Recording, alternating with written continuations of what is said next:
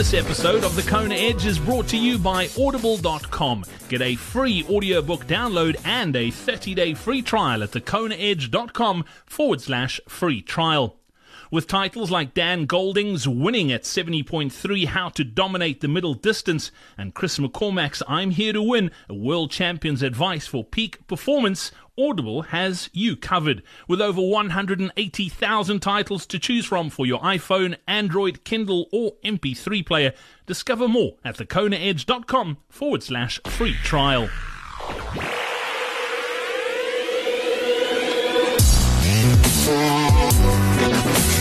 Welcome to the Kona Edge, where you'll discover what the best triathletes in the world do to give them the edge. Welcome on to yet another edition of the Kona Edge. We head back to Vancouver in Canada to catch up with Steph Corker and chat some swimming today. Steph, welcome back onto the Kona Edge. Thanks for joining us. Thanks for having me, Brad. Steph, you mentioned that you came from a bit of a swimming background when you first got into to the sport of triathlon. Having that uh, sort of foundation really does help, doesn't it? I, I think so. I'd like to think that it's easier to um, learn how to run than it is to learn how to swim. Yeah, ab- absolutely, yeah. And, just from a from a stress perspective, I think it does make a, a massive difference too. Looking at your, your career from a from a swimming perspective, can you sort of pin it down to a, one or two things that you think you've done in the water that's that's really helped your, your swim and, and, and given you massive gains over over the years? Oh, what have I done over the years? I think um, growing up swimming certainly helped um, in terms of mindset, that's for sure, and and the value of technique and really understanding that you know technique is king in in swimming. Um, and the other thing that I would say from a swimming perspective that you know might be a little bit different than cycling and running because you're not on the earth, you're in a, an elevated substance known as water uh, is consistency. And so the volume that I was able to put in as a swimmer, and frankly, even still, I mean, my weekly swim volume is, um, it's, it's significant. And I think that that definitely helps with, um, you know, swimming come race day. Mm. You talk you talk about that volume and, and having the, the sort of technique and, and, and that side of things. It, it it's the, the technique's really important. I mean, you, you really need to sort that out before you really go and bomb miles and miles in the in the pool. That's true, definitely. Steph, as far as the difference between open water and, and swimming pool, I mean, do you do most of your training in, in a pool or do you get to do some open water as well?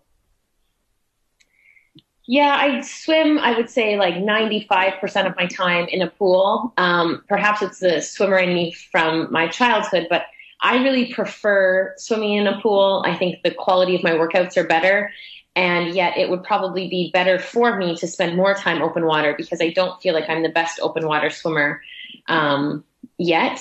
But uh, I also believe that you need to have fun and you need to fit your workouts in when you can. And so if that means that I need to, you know, swim with the masters group at 5:30 in the morning when it's still dark out outside, that's what I need to do. You talk about wanting to improve your your open water swim. What what is it that you think could could do with improvement?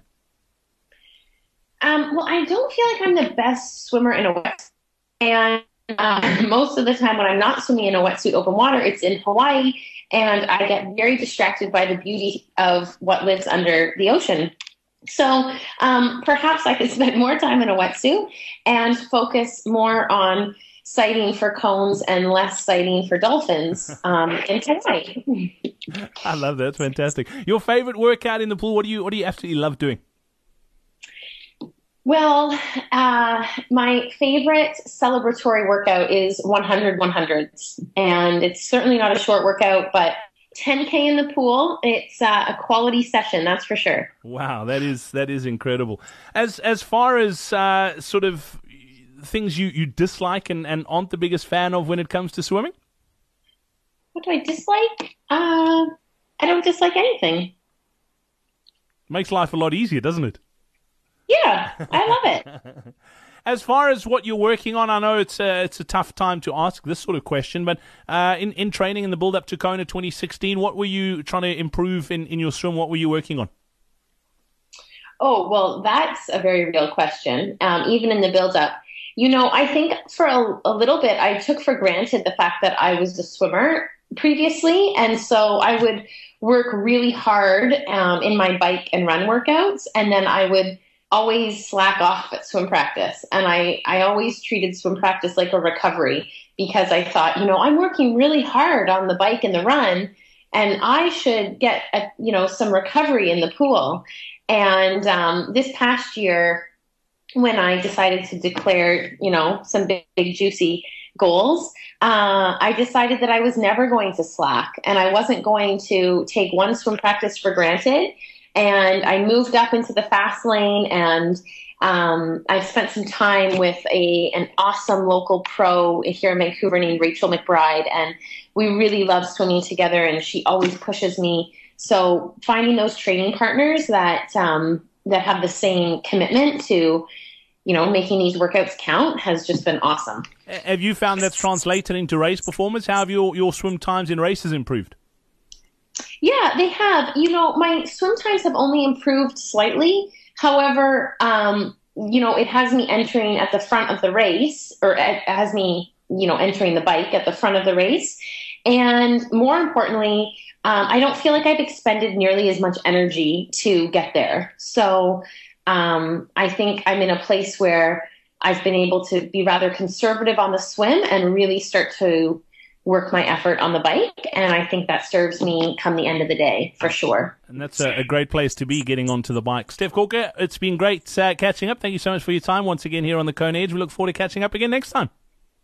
Sounds good. Thanks, Brad. We hope you enjoyed this episode of the Kona Edge. If you want to improve your swim, be sure to check out our next free live online swim seminar. Get to thekonaedge.com slash swim seminar to sign up now. Don't forget, you can get a free audiobook download and 30-day free audible trial at thekonaedge.com forward slash free trial. One of the 180,000 titles available right now, and you can download it free, is Dan Golding's Winning at 70.3 How to Dominate the Middle Distance. This book will save you a ton of time and help you train smarter and focus your attention correctly where it needs to be. Time is of the essence. You need to be even more careful with time and make sure all your training sessions count, have a strong purpose, and a definite purpose. You need to ensure you know how to enhance recovery, eat well, and sleep well. Training smart means you do not avoid the things you don't like to do.